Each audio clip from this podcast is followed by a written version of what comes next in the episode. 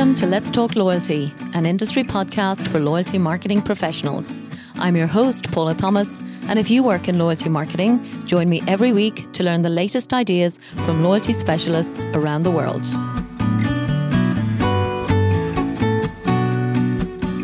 Just before we share today's episode, I want to ask you to sign up to the Let's Talk Loyalty email newsletter. Our email newsletter is by far the best way for us to keep you up to date with all of the latest incredible loyalty stories we're sharing each week.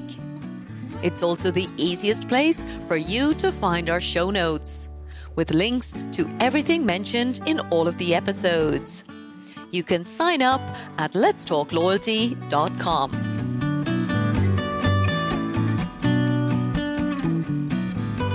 Hello, and welcome to today's episode of Let's Talk Loyalty. Today's guest will be well known to all of you working in the travel loyalty industry. And it was at a travel loyalty industry event that I first met Danielle Brown, Chief Marketing Officer of Plusgrade, the global ancillary revenue leader in travel, as well as Points, a platform that specializes in loyalty currency retailing. This conversation tells the extraordinary story of how global economic events over the years have had devastating effects on the travel industry. Yet, each of these crises somehow created unique opportunities for innovation and evolution. With the result that Plusgrade now delivers a billion dollars in ancillary revenue for its partners every year.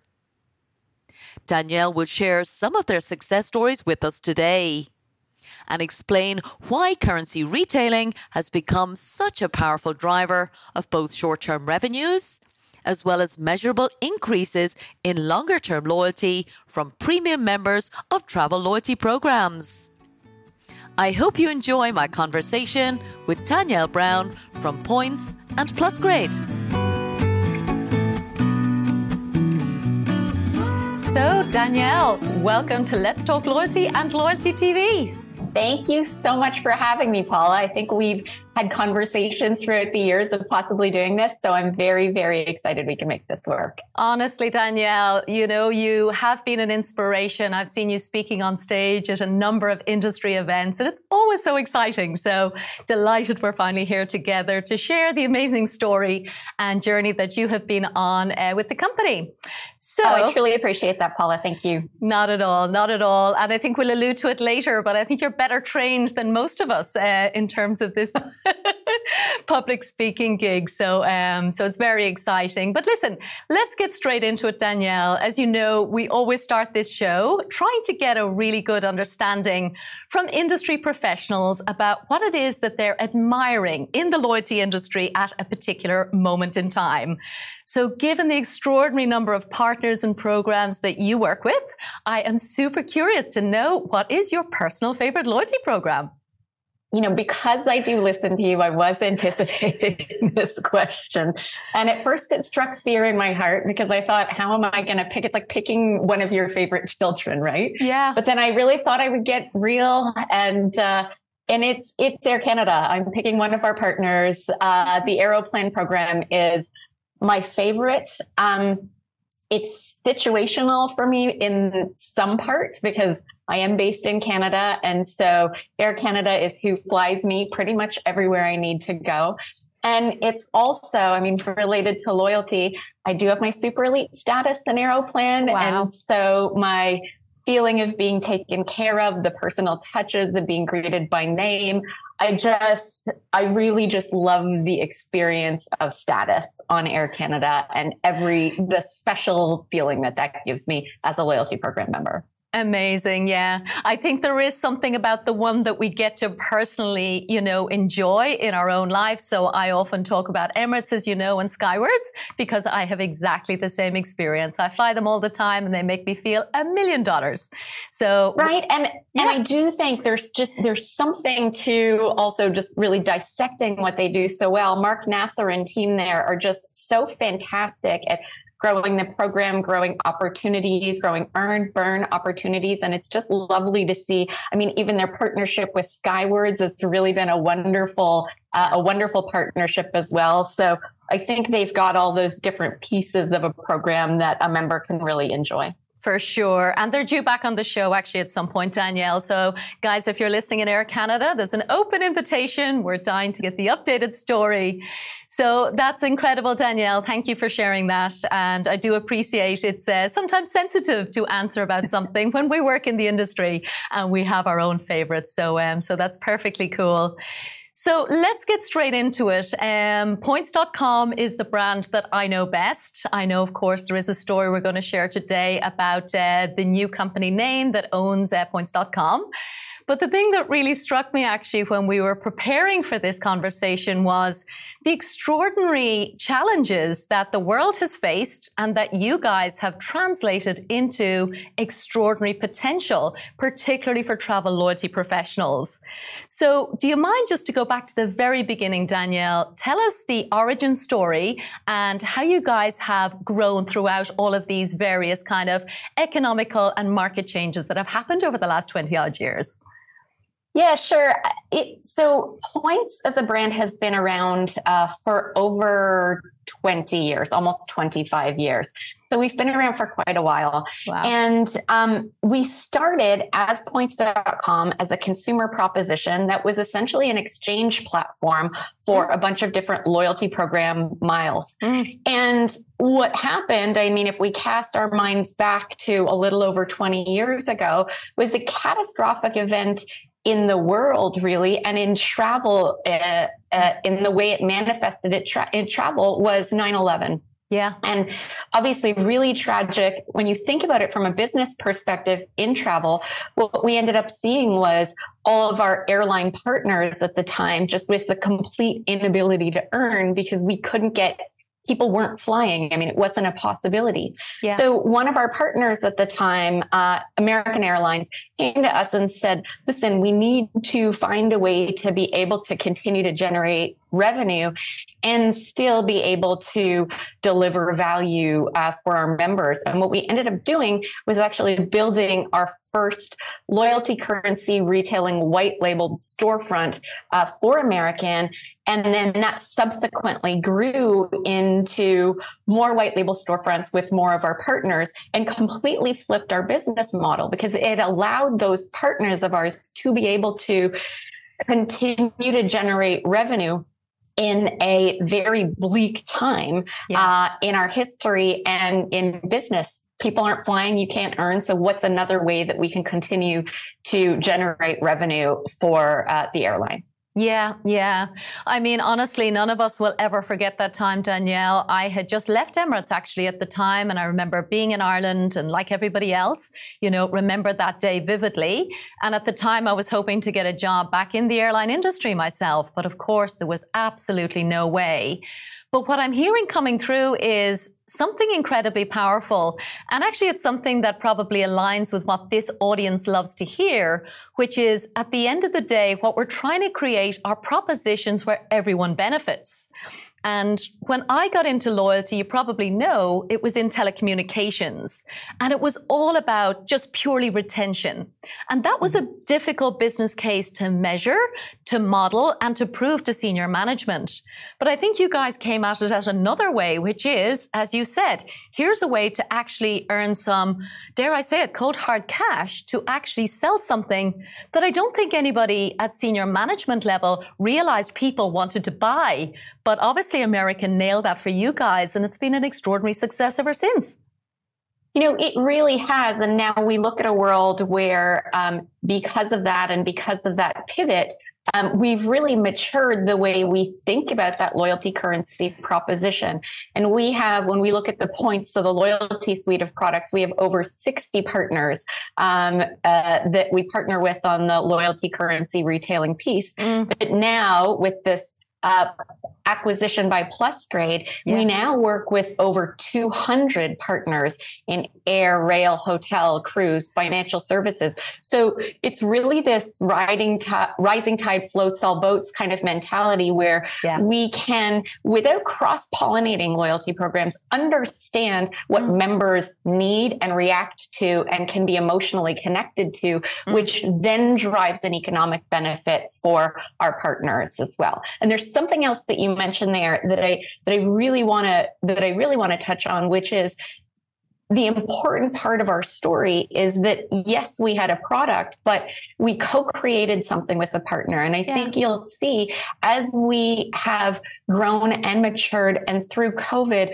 the theme in in mm. both the points and Plusgrade business unit is that co-creation with our partners. This is not, we would never be successful if we said, this is what you need. Yeah. Um, programs know their members best. And yeah. so being able to either tailor or co-create a, in a completely new space is mm. core to our DNA. And I think that's what's what makes us so sticky with our partners because we're sticky with their members. Amazing. Yeah. I love that word co-creation. And it's something that we're thinking about actually a lot as well as, I suppose, content creators. It's like, what is it that the audience wants? And for you, it's exactly, you know, what is it that the programs want? And, and I was specifically going to ask about COVID because, you know, as we all, you know, think back, I mean, it, it actually seems still quite shocking, I guess, what we all went through. I think we all kind of froze for a couple of months initially um, until we realized what we were dealing with. But again, a phoenix from the ashes story, I think, in terms of, again, points.com as a particular business. So tell us the experience of you and all of these partners at that particular moment in time from, I guess, 2020 up to where we are today. Yeah, so so we were trucking along and growing and getting more and more partners. And I'll tell this story from the point side of the business because that's where I was at the time. Yeah. I was, uh, I had been at points in 2014, left in 2017, and returned just in the nick of time in December 2019. So just got my feet wet again, just ready for ready for COVID, ready for the pandemic. Yeah. And I think just much like everyone, the disruption was unbelievable. Yeah. Uh, and again, um, no one was getting revenue, and and one of the one of the first things that we did again was to talk to our partners and say, okay, we're going to help get some revenue in the bank for you. And obviously, everyone was looking for ways to do that. Yeah. And it was hard in different ways, right? That we sometimes forget to talk about. People were getting furloughed. Yeah. The, the effect of not having uh, of not having that revenue coming in was really dire with our partners. Mm. And so we really looked to find ways to create revenue opportunities, not just for them, um, but with them.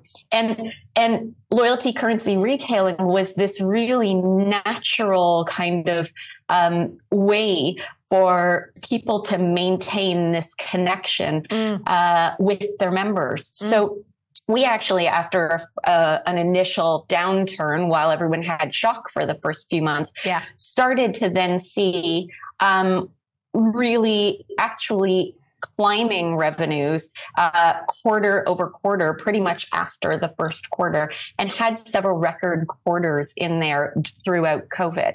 One of the fascinating things to me, I think, in that development was as we pushed those re- those currency retailing sales, we also worked with our partners to um, survey currency buyers mm. once uh, they had made a purchase to say, what is the reason that you are buying cur- currency now? Because you can't immediately travel. These weren't needs based purchases. And one of our major North American partners, I remember looking through the verbatims of this, of this survey and reading several responses along the lines of, this is my favorite airline.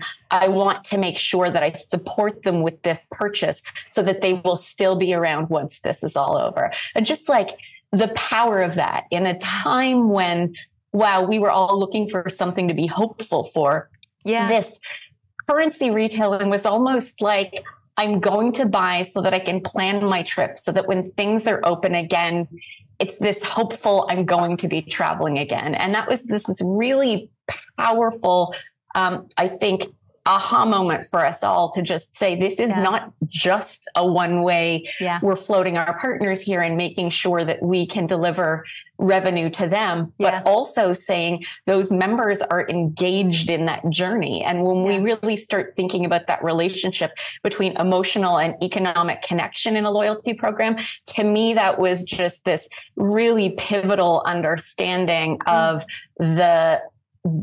the commitment that a member makes when they decide to buy currency. Yeah, that's absolutely gorgeous, Danielle. Thank you for sharing that because I think for me, for sure, there was always this, you know, hope and, you know, selfishly that I would be able to travel quite soon. And again, we were quite lucky here in Dubai. But there's one thing to be, you know, selfishly looking forward and dreaming, but that selflessness that you've just articulated, I can only imagine, and I'm sure you've shared it with all of your partners, you know, and for that to be, I suppose, on the radar of the C-suite, particularly who again may have in the past not really valuated or valued, actually, to more correctly, maybe didn't value the loyalty programs within the airlines to the extent that I think COVID actually started to shine a light on what it could do both short term and long term. That's a fantastic point, Paula. I mean, one of uh, one of our uh, partners who we love working with because they allow us to be so creative, uh, Emirates Skywards. Again, this isn't something I'm, I'm sharing out of school, but that uh, James Curry from Skywards has yeah. shared with us before. But at some point during COVID, this was May 2021, and we had done a flash sale on uh, Skywards Buy Miles program for, I think it was like a 48 hour period.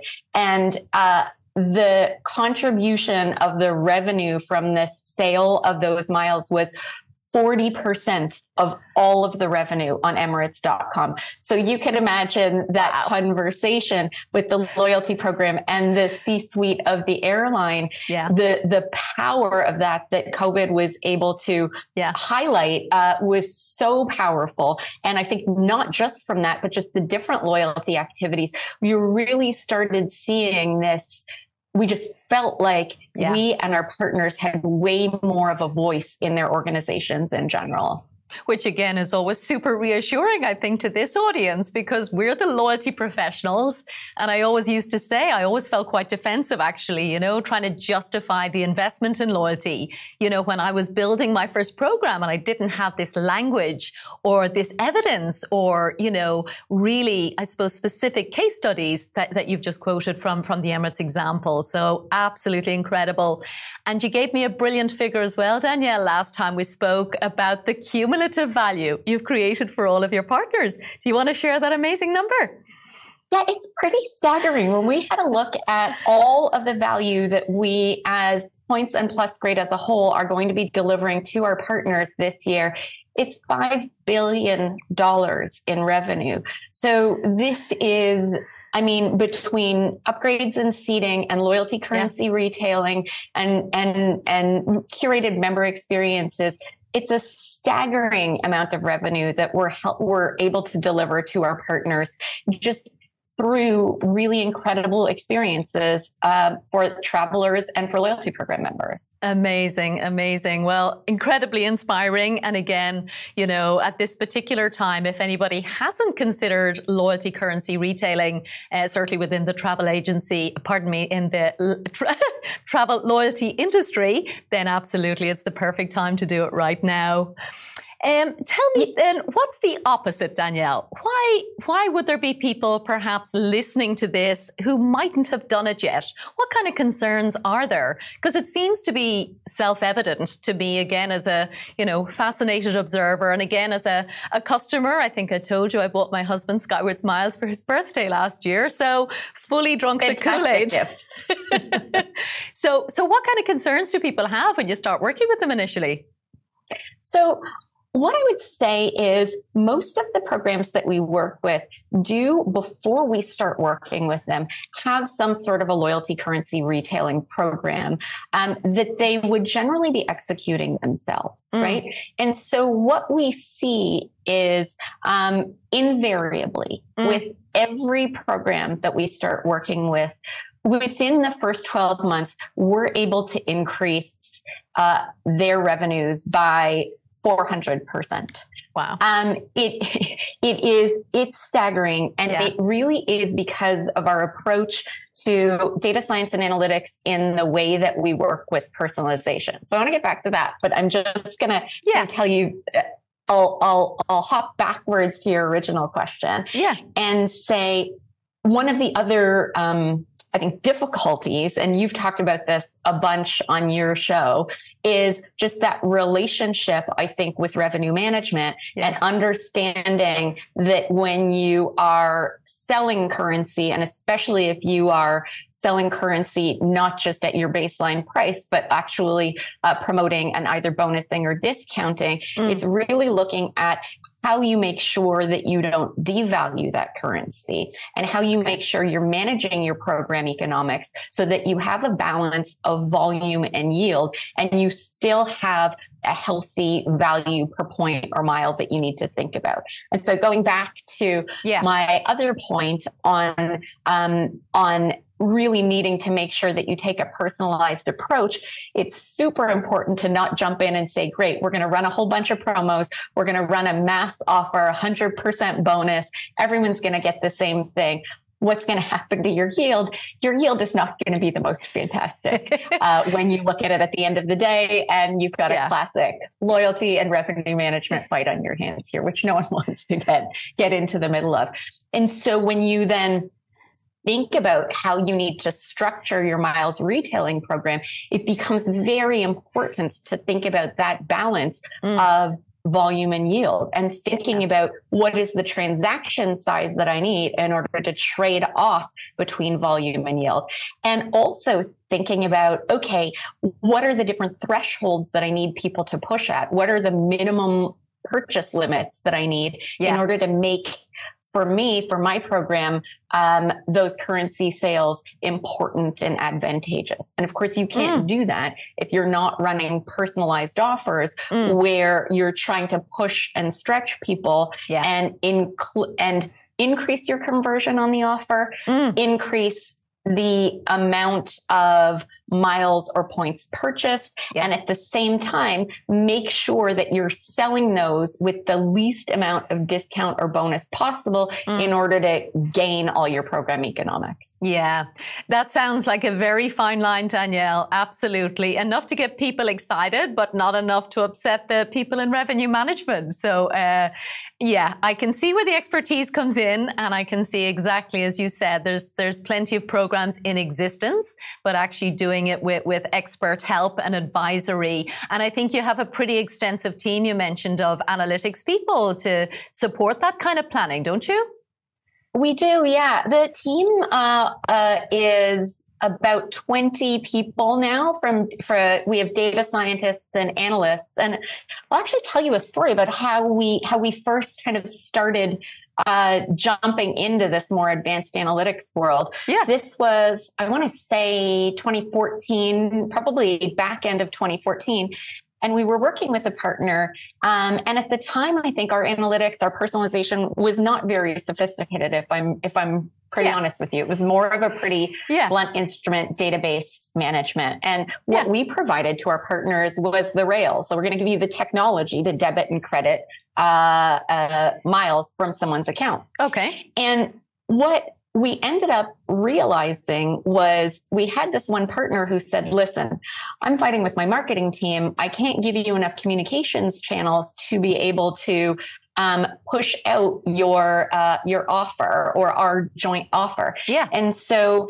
uh, here's a fun challenge for you. Um, you will only get uh, 20% of the size of list that you were previously getting, and you still have to hit the exact same revenue target. Oh, your face, because I can see it right now, is exactly what my face. Yeah, and you can imagine what the team said. Yeah, and we had a data scientist kind of floating around on the engineering team and said, I just need to borrow you yeah. over here. What I need you to do is build me a really basic response model to be able to say, if I could only talk to 20% of this loyalty program's members, who am I going to target? Yeah. Um, and and that was the first kind of more sophisticated response model that we built what we have done because we saw the success of that is say, okay, no, we're not going to go out to all of your members. Yeah. We are going to start making sure that we're valuing your communications. Wow. And I think that happened with all of our partners across the board. And then we started layering on and saying, okay, well, what if on top of being able to predict who was most likely to respond, mm-hmm. what channel are they most likely to be able to respond in? What offer, what product are they most likely to be able to respond to? And what it started doing was snowballing into this kind of uh, machine learning and AI machine that allows us to predict a whole bunch of member behavior and allows us to then make sure that our communications with those members are relevant and they're profitable. So you are not wasting touch points, which is, I think, what yeah. the old model really was. It's more, it was more of a spray and pray. And and what I am I right in understanding, Danielle, that you guys then do that piece. You do that segmentation. So we because I think what yeah. what happens with so many brands is they totally get personalization as a principle, as an intention. Nobody wants to spray and pray. But when we come to our planning and, and ops actually on the CRM side, it can be super hard to kind of do that analysis, pull the right list. So it sounds like you guys are doing that piece for them. Yeah, we absolutely do that. Okay. And I think that's one of those cool. value added services that okay. we, that we do provide just as part of our relationship. Mm. Um, all of our different partners are comfortable with sharing different levels of data yeah. uh, with us. And I think the less rich or robust the data is that's shared, the less we're able to kind of fine tune and instrumentalize our personalization. The more that we can share, if we can share kind of transactional level data on a member basis on what that member does in the program and with the airline or hotel in general, then we can really get robust at being able to predict mm. those different buyer behaviors and who's going to be more responsive. So I think it is something that we that we do yeah. um, and it is something that is core to our dna and that our partners say time and time again mm. look this isn't something that i can get resources to do internally yeah um, and i think we know that one of the one of the um, difficulties that our partners have outside of their relationship with us is you have your loyalty program data and that's segmented. And then you have you just have all these different siloed sources of data and one of the things about working with us is being able to then say, mm. okay, we're going to give you access to this relevant data. And we then create these models um, on behalf of our partners. Mm. The way we execute them is sometimes we do that communication for our partners, okay. or sometimes we give them instructions on who should receive what offer when they show up at the storefront. So um, there, it's pretty much a how we do it or how it's delivered to the member is different um, depending on the partner and the partnership agreement and their comfort excuse me, comfort level, mm. but um, the nuts and bolts behind it mm. and the collective intelligence that drives our understanding of these models. Okay. Again, without mixing data sets, because it's yeah. really important that every partner has their own member base. Yeah. Very, uh, yeah, we keep that pure. Yeah. Um, but it, it's just that understanding of how members react in different geographies, yeah. uh, with different types of carriers, with different types of hotels becomes really important to just running a healthy program that's robust and yeah. really considers all facets of program economics. For sure. And and the obvious question I'm guessing um, that you get asked a lot is also, I guess, the, the privacy piece, which I'm totally guessing is just a given at the program is responsible for that. You guys, again, the intelligence, the, you know, the rails, whatever else, but they control all of that. And I guess, you know, in terms of reassuring their own legal people, because it's probably the first question I guess most uh, loyalty professionals will get asked if they, you know, because I can see very clearly, you know, there is, of course, you know, that wonderful points.com page when I do go to kind of buy points or whatever. So, so I guess you leave that fully in their control and just support them behind the scenes.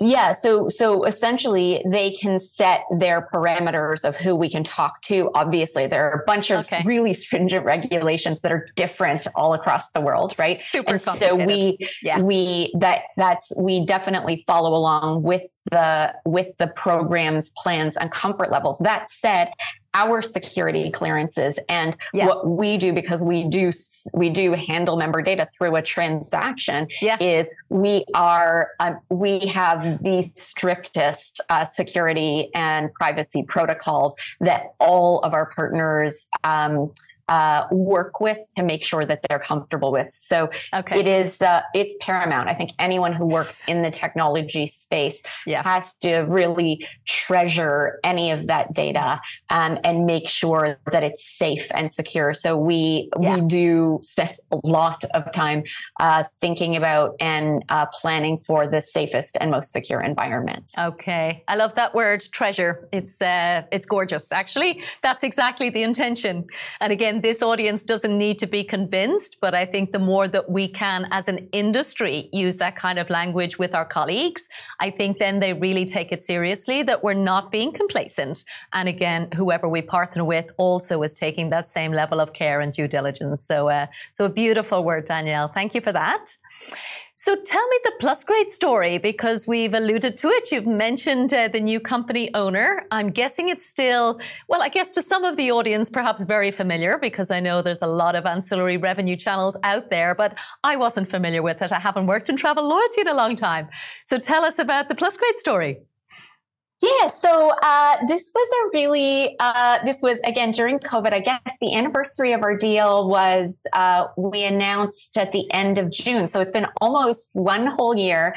Um, and Plus Grade acquired uh, points. So we are now one big happy ancillary revenue family. And the really exciting uh, thing about this deal to us and this part uh, was that the view of this positive ancillary and that together we could build an ancillary revenue powerhouse that had the member and the traveler experience at the center yeah. uh, and really at the forefront of the way we approach our partnerships. And so we have points with our loyalty currency retailing and uh, other products throughout our loyalty platform that connect the whole loyalty industry. Mm. And then re- was really just this wonderful marriage of kind of broadening our scope and looking at ancillary revenue as a whole and what we could do to our with our now more than 200 partners in airline in rail in cruise uh, and in the hospitality space so the the marriage of that approach of providing these stellar experiences for members and travelers was what I think really drove that yeah. partnership. Yeah. And now the way we're organized is we have a points a business unit we have a mm-hmm. Plusgrade business unit and then we have a bunch of shared functions so okay. our finance team our hr team um, our marketing team, our strategy team are local parts of the organization that support both of those business units. So mm. selfishly for myself, uh, for the team, it's just been this really uh, wonderful transition over this last year of being able to look at our members and look at the broader kind of travel yeah. uh, traveler um, population and seeing how they intersect and seeing mm. what kind of products can we start to co-create yeah. to really just expand that experience for members and travelers yeah, love it. Love it. Yeah, co creation. Brilliant word. That's the one I'm going to take away from this. The, of course, you know, again, I suppose thinking selfishly for our audience, Danielle, um, you've mentioned airlines, hotels, and cruise and rail, and all these gorgeous kind of hospitality based um, sectors. But I guess there's also lots of loyalty professionals listening to this show who work in telecoms, they work in retail. Are those sectors thinking about loyalty currency retailing at all? Is it a thing? Should they be thinking about it? So I'd love your thoughts on that.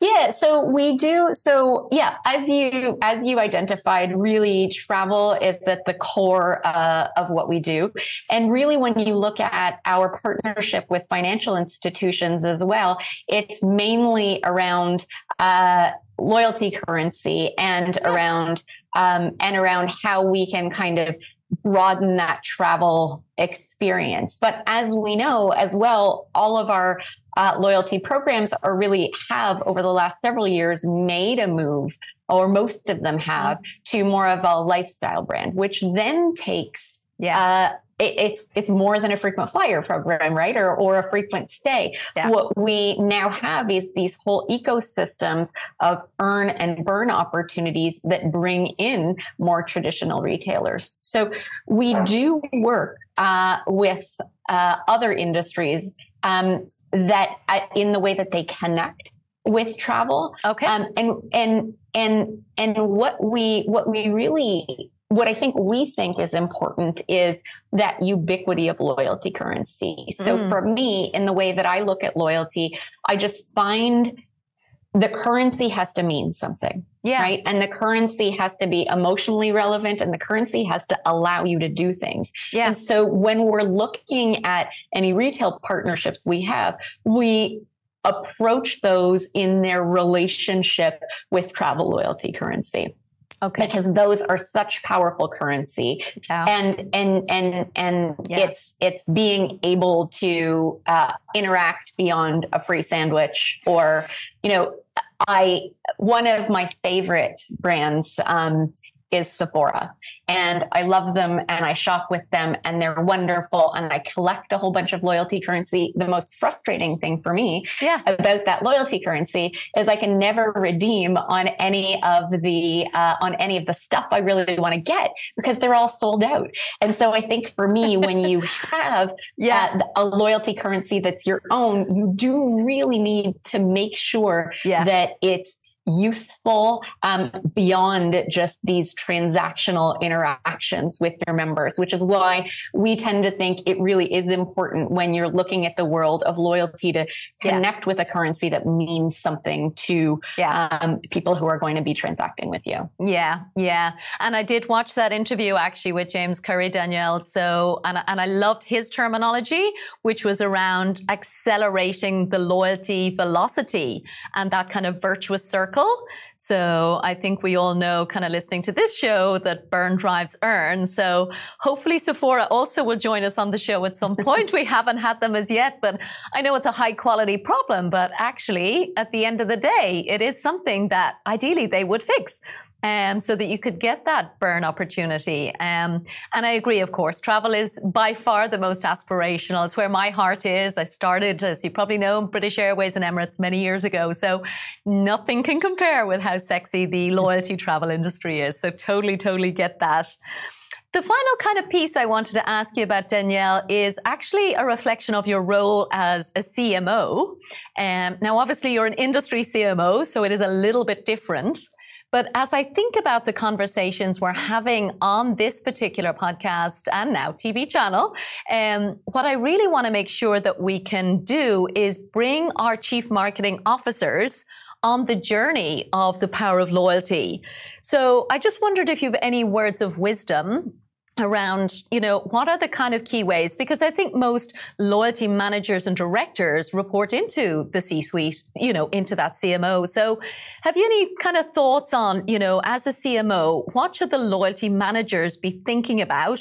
And indeed, I guess, you know, the revenue management piece that you already kind of referenced, you know, there's a lot of internal relationships that I think, you know, experts like you guys that are working globally can really guide us um, to have the kind of insights that we need. And I always craved when I was a loyalty manager when I didn't have other people to talk to. So tell us what you would recommend for people just to make sure they get that, I suppose, internal buy-in for their loyalty program initiatives.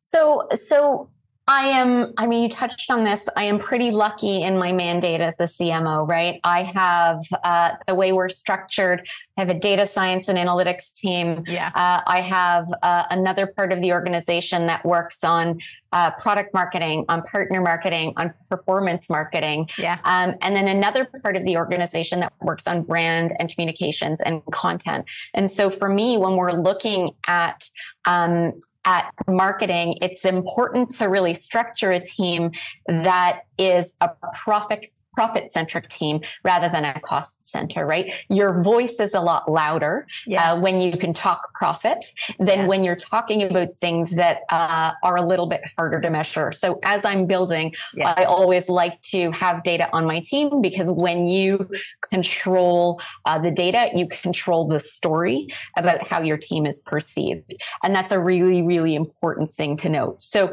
in my world, when I think about loyalty, um, because we are selling to partners, loyalty for me is making sure that we continue to drive uh, value for our partners so that they don't want to I take the solution in house.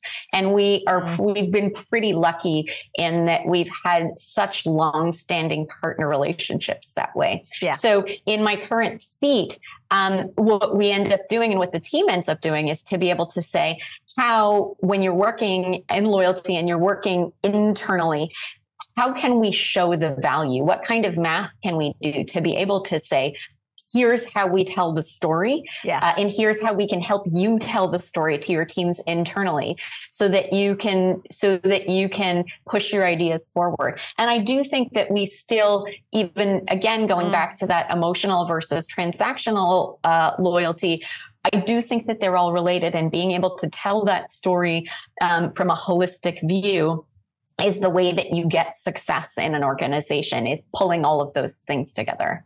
Yeah. And, and for sure, Danielle, I will absolutely say again, having been on the brand side, to me, it is partners like you guys that will help create the narrative that I need internally. I've often said on this show, like, I'm not the analytics kind. I need somebody else to figure all that stuff out. I can absolutely present it. But that's where I think I know you guys take a partnership approach. And I'm guessing that's why you're being so successful because you're able to support that narrative to make sure that they can justify internally how they're going to build a business uh, with you guys. So, um, so it's good advice and, and well heard. So, so thank you for that. So I think that's all the questions, Danielle, I have for you today. Um, what uh, have I left unasked? Is there anything that you think is, you know, really important and critical for our loyalty audience around the world to kind of hear uh, before we wrap up? You know what I've what I have noticed recently, and what I really want to encourage uh, the loyalty industry as a whole to to be able to continue to do is to really share. I think we have COVID allowed everyone to, I don't know, there was a bit of a shift where people started sharing a few more metrics and successes and results. And, and I'll go back to, I'll go back to that view that I talked about earlier, which is I really believe that rising tide floats all boats. Um, way of looking at things. And I think the more we can share and the more we can share as partners, it's not about stealing information or about, you know, making me smarter or you not as smart because I now have information that you don't have. Just that it feels that there's more of a sense of community coming into the industry. And I just, I would love to be able to see that permeate and continue so that we can all continue to just deliver more value to members ultimately.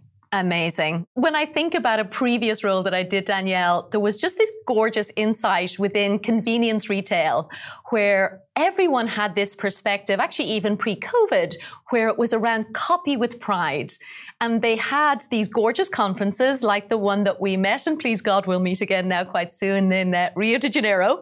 Uh, but I do think that's absolutely the, the right approach at the end of the day. Yes, we do compete, um, and it's important that we do, you know, perfect our products, I guess, as best we can.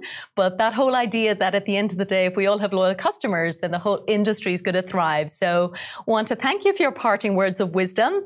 Uh, so that's it from our side. Um, I suppose, yeah, from us, as I said, Let's Talk Loyalty has been super excited to kind of witness the, the growth and success of points.com. Congratulations on the Plusgrade story, the $5 billion that's coming up in terms of value delivered. Um, it really is very inspiring. And I hope you will stay in contact with us and we can continue the conversation next year. Oh, Paula, it's just really been a pleasure. You know, I think we both love uh, nerding out on this kind of stuff. So it's been, it's been wonderful to chat. and yes, I uh, am hoping to see you at the next conference uh, that we uh, that we end up in together. So uh, hopefully, Rio, I will see you there. Absolutely. Okay, Danielle Brown, Chief Marketing Officer at Plusgrade and Points.com. Thank you so much from Let's Talk Loyalty and Loyalty TV. Wonderful, Paula. Thank you. This show is sponsored by The Wise Marketeer the world's most popular source of loyalty marketing news, insights, and research. The Wise Marketeer also offers loyalty marketing training through its Loyalty Academy, which has already certified over 500 executives in 38 countries as certified loyalty marketing professionals. For more information, check out thewisemarketeer.com and loyaltyacademy.org.